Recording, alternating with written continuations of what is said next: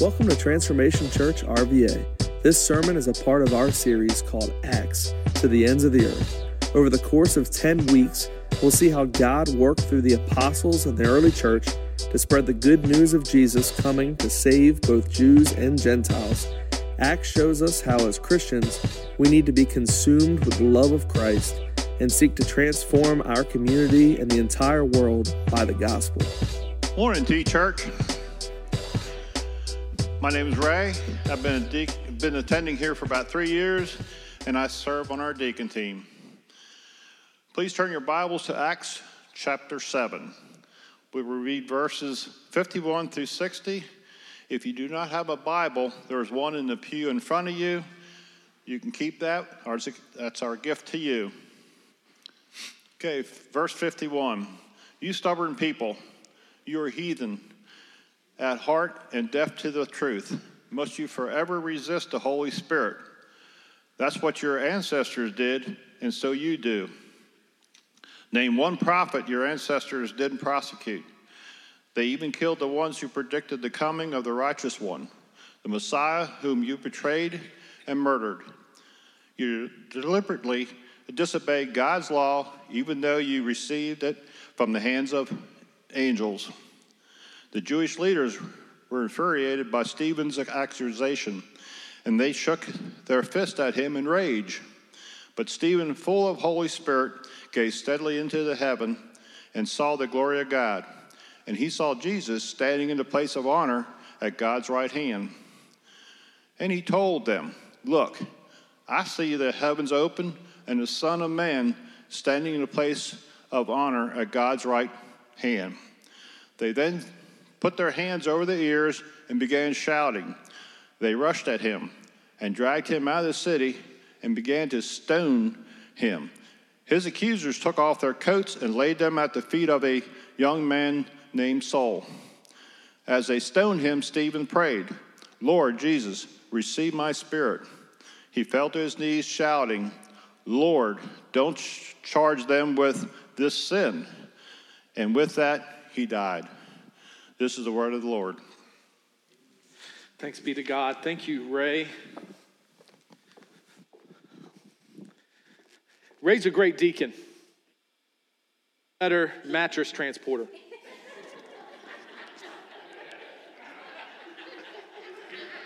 if you don't know, you got to hear the story.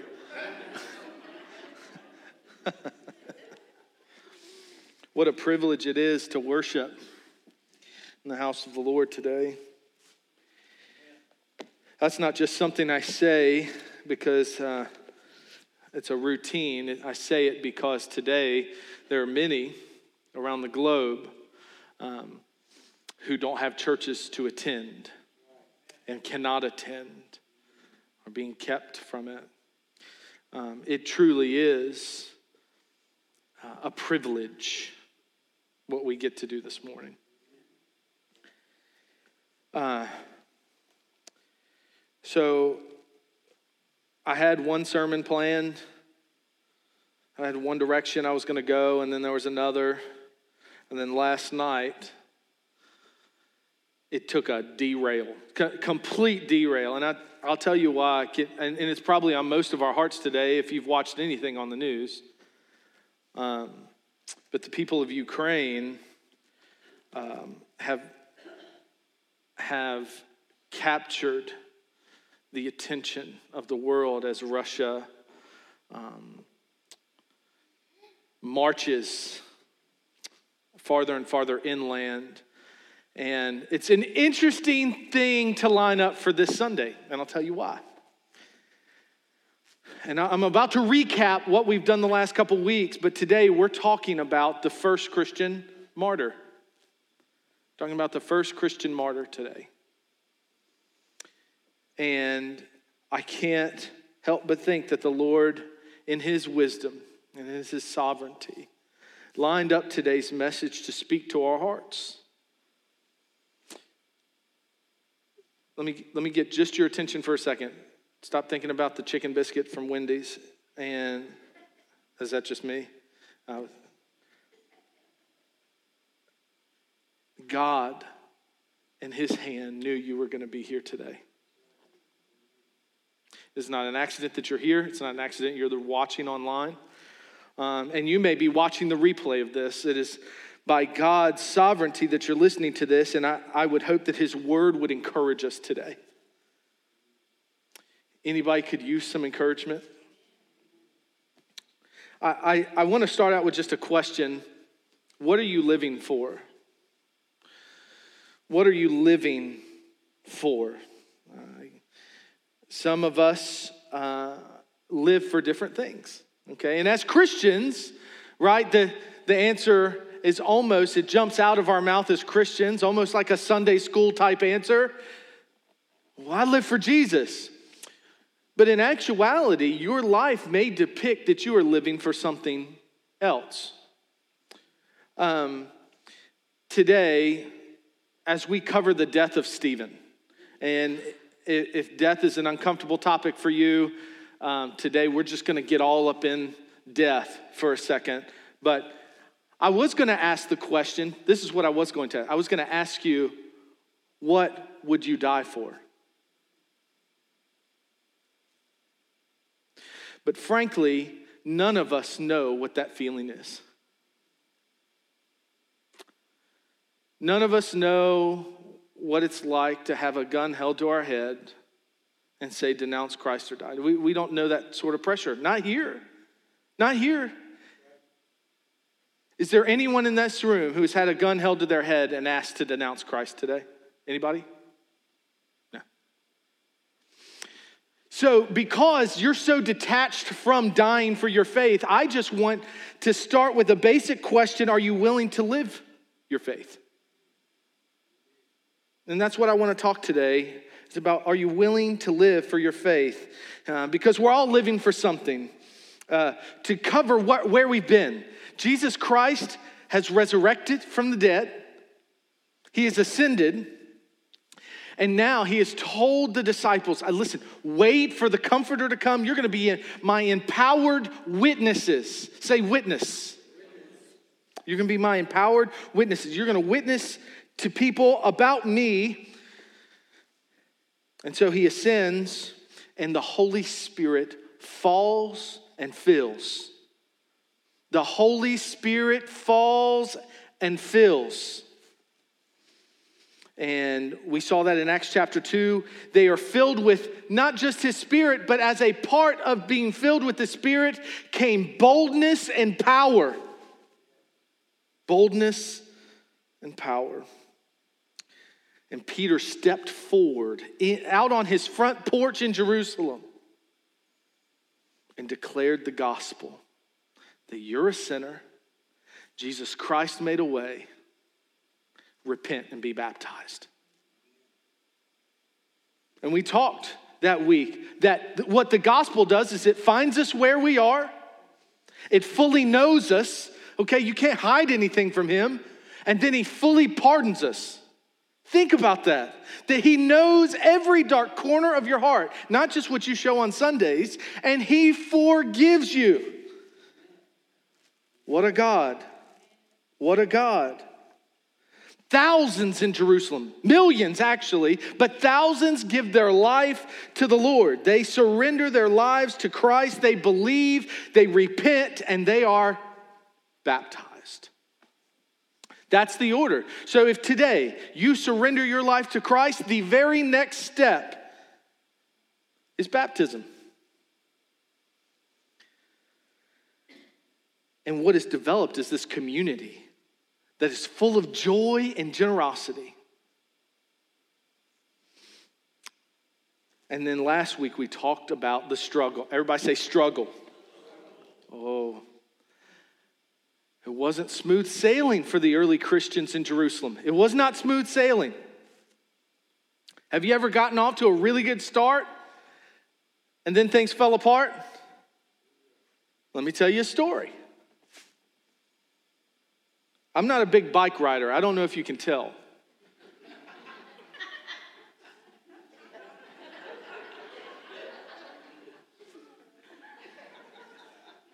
we'll talk about that later, okay?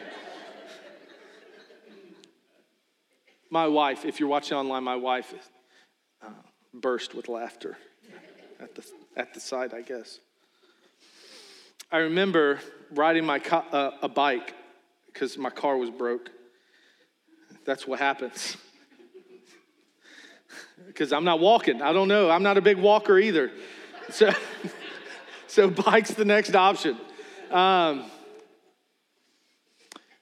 so I remember I had a I had a truck and it was broke down, which was the story of my college days. I always had a broke down vehicle.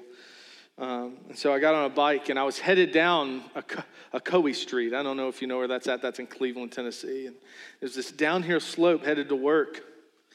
And I thought, and I was late, and so I was making up time. I, boy, I was booking it, getting down the road. And I thought, I'm gonna get to work on time. I was a security guard at a bakery. it's not a made up job. Don't look at me like that. I, it's real. And it was wonderful too. So I was on my way downhill. Next thing I know, the front, the, the, the, where the wheel is attached to the bike, I notice has become very, very unstable. And I think, yeah, uh oh. I wasn't carrying a mattress. The, I'm just kidding. I gotta, I gotta leave the mattresses alone. I love you, Ray. Um, and I went from going, making up time, getting to work on time, to the wheel coming off the front of my bike. It collapses there on, um, it wasn't really a sidewalk, it was just the side of the road. So I got a face full of gravel uh, and landed right next to a possum that had just been run over. Um, thank God not in it, but it was. Um, it was a situation where things were going really, really well until they weren't. And, and some of us in life can, can attest to things going really, really well until they don't. Uh, none of us get to avoid struggle, even as Christians. And so, uh, the church in Jerusalem, we, we saw that they encountered hard hearts. You ever tried to share the gospel with somebody and they wanted nothing to do with it? Maybe that was you. They encountered hypocrisy. They encountered um, the explosion of the church and they had to adapt and kind of um, maybe get uncomfortable for the gospel. I, I wonder how many of us are willing to become uncomfortable for the good news of Christ, to share it, to step into some uncomfortable places. And we saw all of that. And then we landed last week in Acts 6 and verse um, 7, and this is what it says. So God's message continued to spread. The number of believers greatly increased in Jerusalem, and many of the Jewish priests were converted too. So, we're still in Jerusalem, and where, where, where did Acts 1 8 tell us we were going? Jerusalem, Judea, Samaria, and to the ends of the earth. And so they're still in Jerusalem, um, and we're about to witness an incredible story. It's wild. But despite the struggle, God's message always goes forward.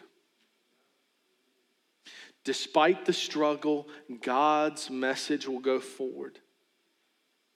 That's an encouraging word for you today. That's an encouraging word for people across the globe facing a catastrophic situation that no matter what struggle we face, God's word will prevail. His message will go forward. Now, who is Stephen? Everybody say Stephen. Are there any Stephens in the room before I get into this message? So you don't get nervous like every time I say it. Huh? Any Stephens? I was looking for a hand. Any hands? Oh man, this is great. If you're Stephen online, um, we're not talking about you. We're actually talking about one of the first deacons. One of the very first deacons. If you look here at verse 8, Stephen, a man full of God's grace and power, performed amazing miracles and signs among the people. And then right before that, in verse 5, it says, Everyone liked the idea of of assigning deacons. And so they chose the following Stephen, a man full of faith in the Holy, um, in the Holy Spirit. When I ask the question, What are you living for? I, I wonder what's going to be written on your tombstone. Because this is how people describe Stephen a man full of faith and full of the Holy Spirit. Oh, that that would be what people would say of me. That is what I want people to say. Look at the faith, look at God. I don't want people to say, wow, what a cool guy. Man, he can sure cut grass. But oh, that people would say, that's a man of God. That's a woman of God. What is going to be your life? What is your life going to be about? So he was a deacon.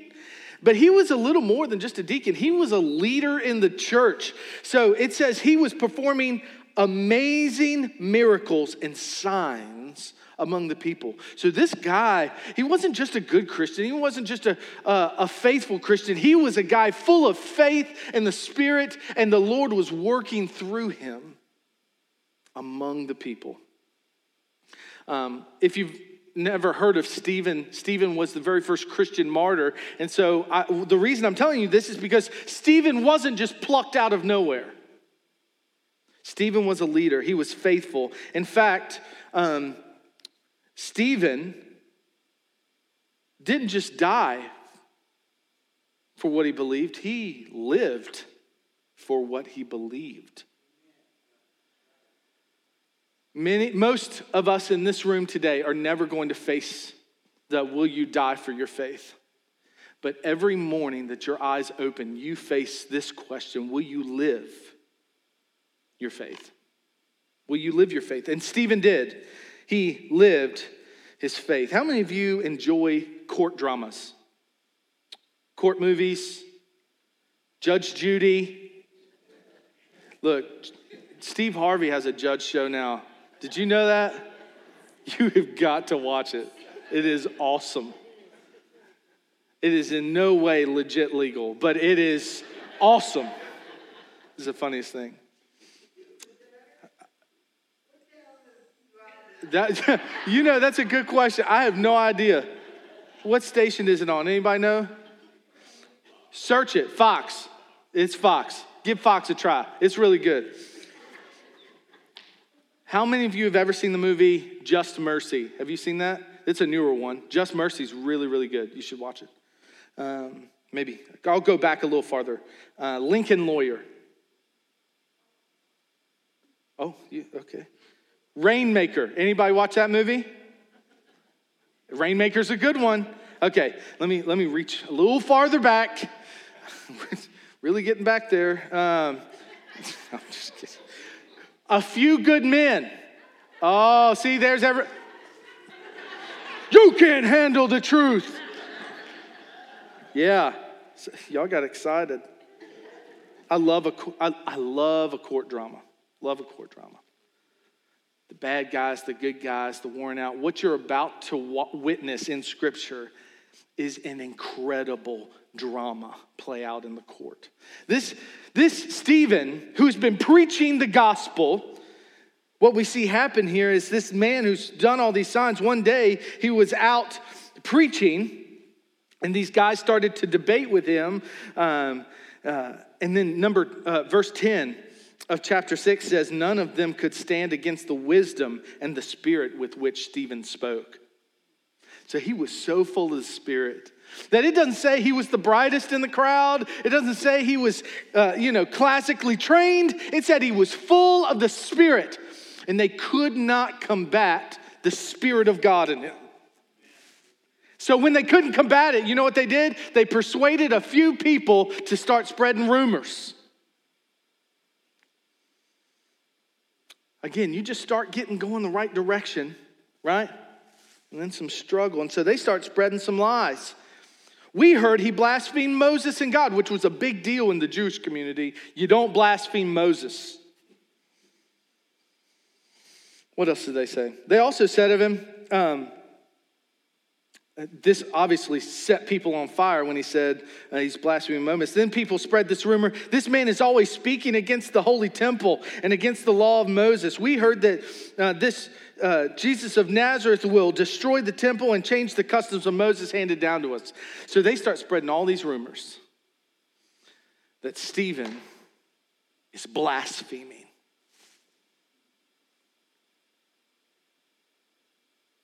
And so they arrest him and they bring him before the high priest. So don't think, uh, don't think back backyard school kid kind of judge and jury here. I'm talking like the Supreme Court. The high priest was there, and the high priest, who happened to be Caiaphas, you know who Caiaphas was? Caiaphas was the same high priest that sent Jesus to the cross. Now, Stephen and you'll start seeing these parallels in Scripture between Jesus being um, killed and Stephen being killed. And so they bring him, and Caiaphas goes, Is this true? And, um, well, Stephen preaches a sermon, but I want you to look at his countenance first. Look. At this point, everyone in the high council stared at Stephen. Look at verse 15 of chapter 6. At this point, everyone in the high council stared at Stephen because his face has become bright as an angel. People have become angry, their faces are turning red, they're furious. And Stephen's face is like that of an angel. Peace. It says it's bright. It, it, it's similar to, I don't know if you remember when Moses went up on the mountain to get the Ten Commandments and he was in the presence of God. And, and he came back down from the mountain from being in God's presence. And the scripture tells us that his countenance was different. His countenance had changed. What this tells us is that one, uh, you look like what you're around. They say this about marriages, you know, the longer you're married to somebody. And my wife is blessed. She is blessed.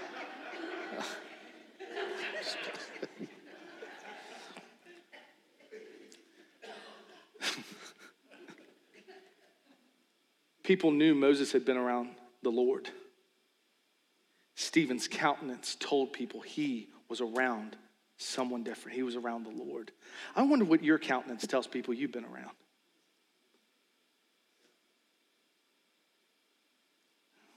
You will look like what you're around.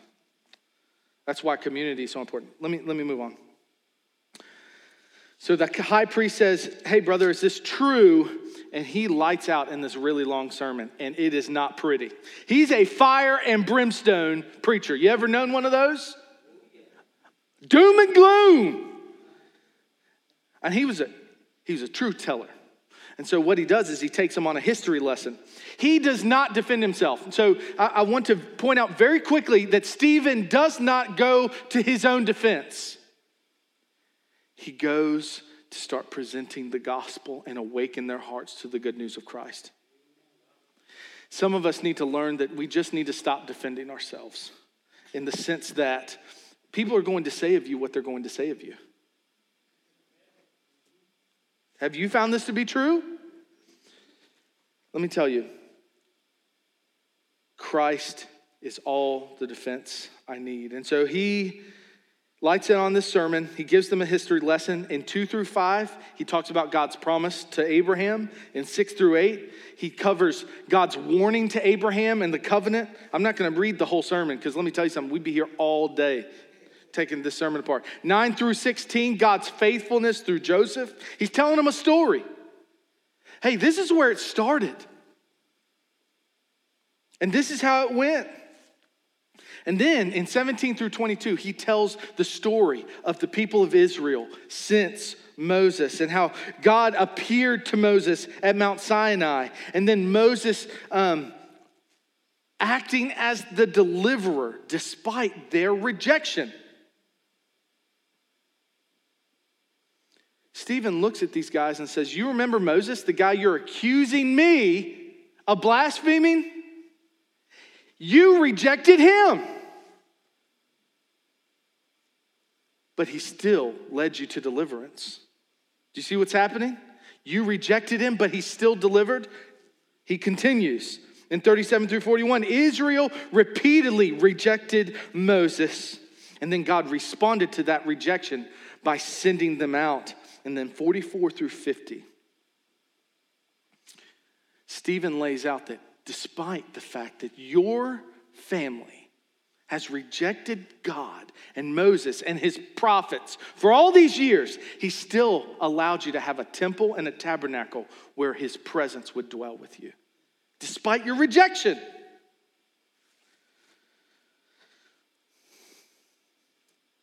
And then comes the good stuff.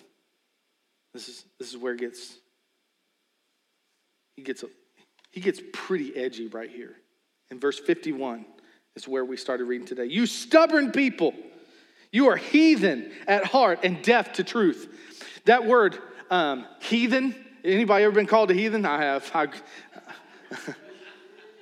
yeah, I have family in West Virginia. They use it all the time. Heathen. In the Greek, it actually means uncircumcised. Stephen speaking to a Jewish audience, said, You bunch of uncircumcised, you're no better than the Gentiles. Oh, he's throwing smackdowns. Some of y'all are like, I don't get it. Okay, well, let's keep going.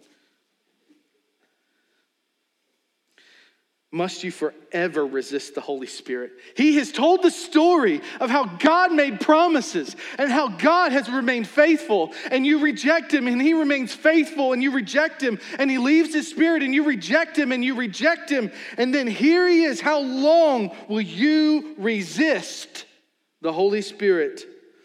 That's what your ancestors did, and so do you. Name one prophet your ancestors didn't persecute. Then even killed the ones who predicted the coming of the righteous one. And then here it comes. This is similar in all the sermons to this point. The Messiah whom you betrayed and murdered.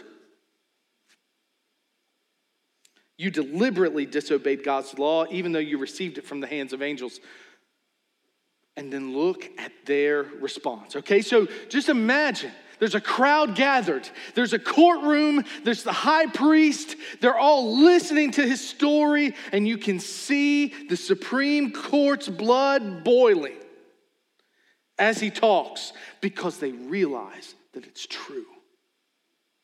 The Spirit convicts them, and this is their response. The Jewish leaders were infuriated by his accusations, and they shook their fists at him, enraged.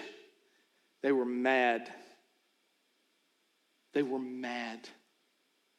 How dare Stephen? 55. But Stephen, full of the Holy Spirit, look, there it is again do you know what you can face when you're full of the Holy Spirit? Do you know what you can face? He's facing currently an angry mob. But full of the Holy Spirit, he gazed into heaven and saw the glory of God. And he saw Jesus standing in the place of honor at God's right hand. And he told them, Look. so he's, he looks up as they're getting, you can see the steam coming from their ears. He looks up, he sees this picture almost like heaven had opened of Jesus standing next, standing there. He's not dead, he's not in a tomb. And then he declares, he almost shouts, Look! I see the heavens opened and the Son of Man standing in the place of honor at God's right hand. And this sent him over the top because we just killed him. How dare he say that he's alive? How dare he say he's standing at the, the place of honor? That place is for me. This is what religious leaders were thinking. The Son of Man standing at the place of honor. So they put, now think about this, they put their hands over their ears. Anybody ever had a toddler? Oh, they couldn't stand to hear it. put their hands over their ears and began shouting. Now, if it wasn't enough that they were infuriated, now their hands are over, they don't want to hear another word. They are done.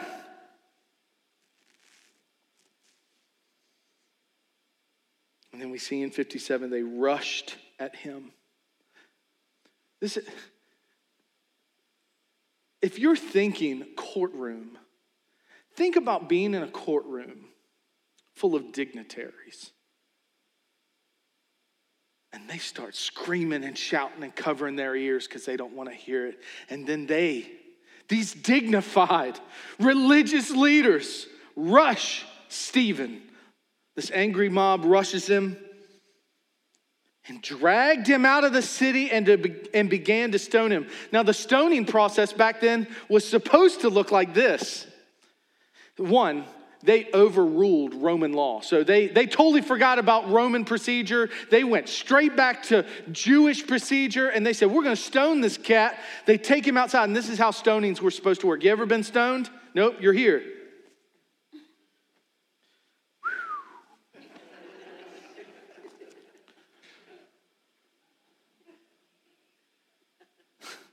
they were supposed to take him outside the city. And when they're about a certain distance out, they were supposed to give him a chance to make a plea. And then when they get a certain distance closer to this big pit, about two people high, it's a pit, two people high, they're supposed to throw him in. Somebody pushes him into the pit face down and then someone is to roll him over. And if he's dead, that's sufficient. If he is not dead, the next step in the procedure was someone takes a stone, lifts it, and drops it on his heart.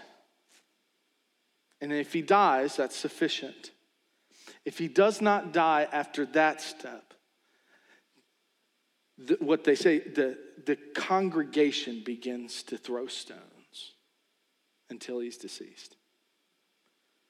They skipped all the way to the end.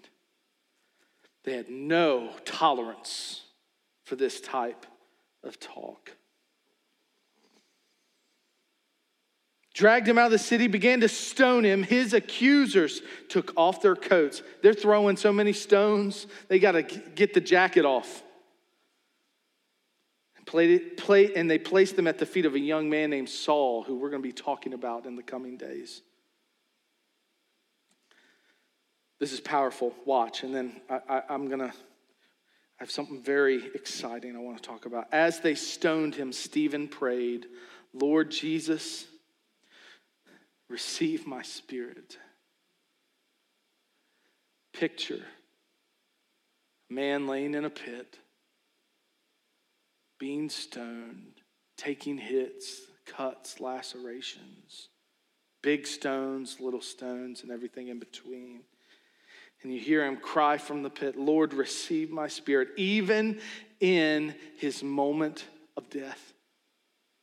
He says, The Lord has me in his hands. He's confident. He fell to his knees, shouting, Lord, don't charge them with this sin. And with that, he died. Think of the punishments thus far for preaching the gospel a stern talking to, Peter and John, a stern talking to with a flogging, a beating. And now the same high priest that hung Jesus on the cross has thrown Stephen in the pit and said, We're not going to put up with this. And look at the symbol. You, you know who else said, Lord, forgive them, for they know not what they do? Who said that? Jesus. Here's Stephen, stone, being stoned in this pit. Don't charge them with this sin. And with that, he died.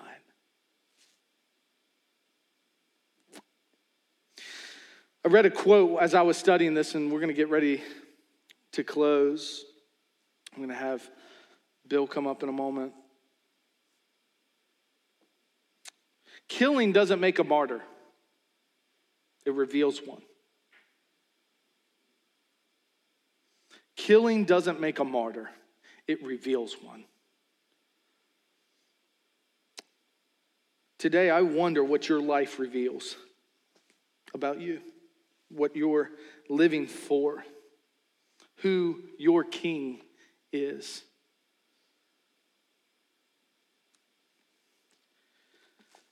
These religious leaders, these religious kings, these religious, the heads of religious state,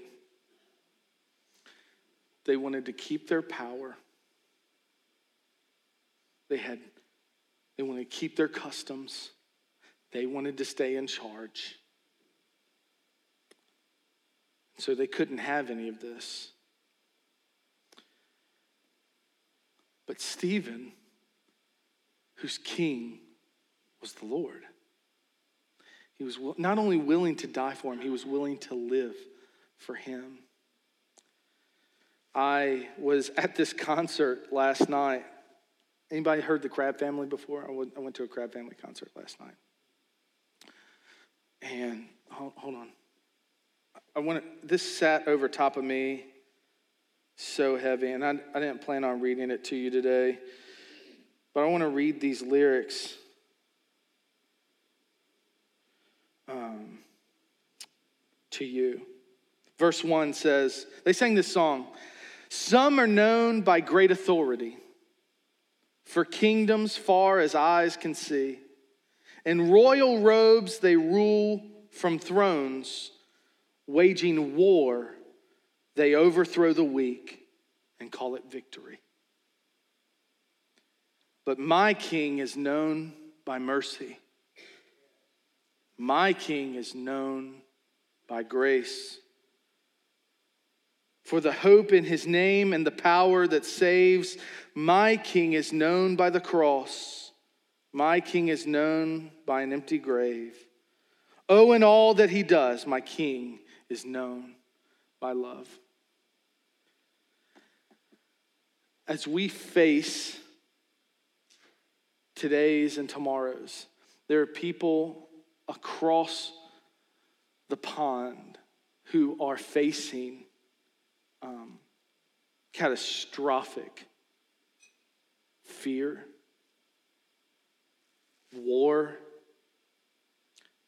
Um, many have been faced with this very same thing that are they willing to die for people who bear the image of God? Are they willing to give their life?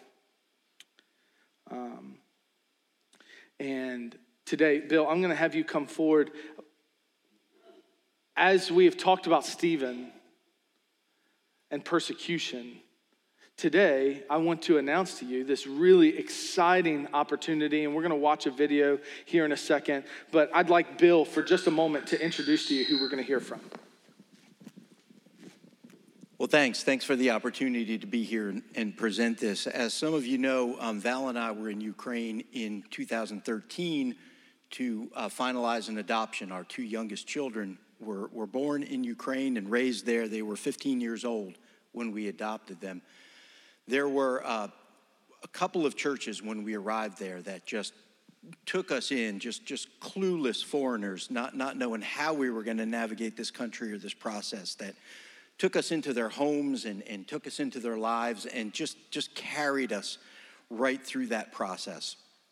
Um, one of those churches you're going to be introduced to this morning, um, and, and I do, I do want to share this, um, that this got, um, this obviously has been very personal for the both of us. Um, it got a whole lot more personal just this morning when we found out that the man who facilitated our adoption and has facilitated countless adoptions and, and has found homes for countless orphans in the country of Ukraine, um, w- was killed in this war. He was a man with some military experience and a dual American and Ukrainian citizenship who could have easily gotten up and gotten himself out of the country. Um, he stayed and fought and, and, and paid that price. Um, so that, yeah, I just don't, I don't have words for that. But, but this church um, that you're going to see this morning is in the city of Poltava, which is in the center of Ukraine. For as long as we have known them, they have been serving and ministering to the poor, to widows, to orphans, to the disabled.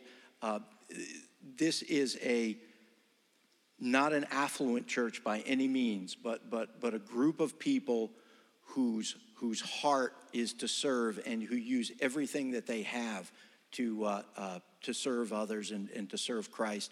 We experienced that firsthand when we were there. Uh, they are right now trying to minister to refugees. They're providing meals for, uh, for military personnel.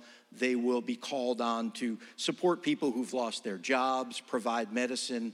Uh, and, and they're in a strategic spot where they haven't seen any fighting yet, but that, that could change, you know, that could change in a day's time. But they are in a strategic spot where they can minister to refugees that are, that are turning through that area. Um, now, look, I am not a, uh, a, a military expert by any means, right? And I don't pretend to be. But I do know this an army on the ground needs at least two things they need supply lines and they need air cover, right? So you and I, we are going to be the supply lines for this church because they are on the front lines. They are providing, they're, they're, they're in the trenches doing the fighting.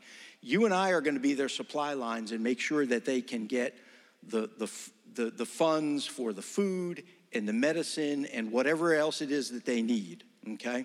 That's, that's, our, that's our calling right now. And, and, and look, I know everybody's got a lot on them right now, but, but I want you to really think about the fact that there are no bombs falling around Chesterfield. There's no army heading towards your house right now. So, so please consider, do whatever you can uh, to help these folks out. They, they need it. Thanks for streaming this audio from Transformation Church RVA, located in Richmond, Virginia. For more information, check out our website at www.transformationrva.com.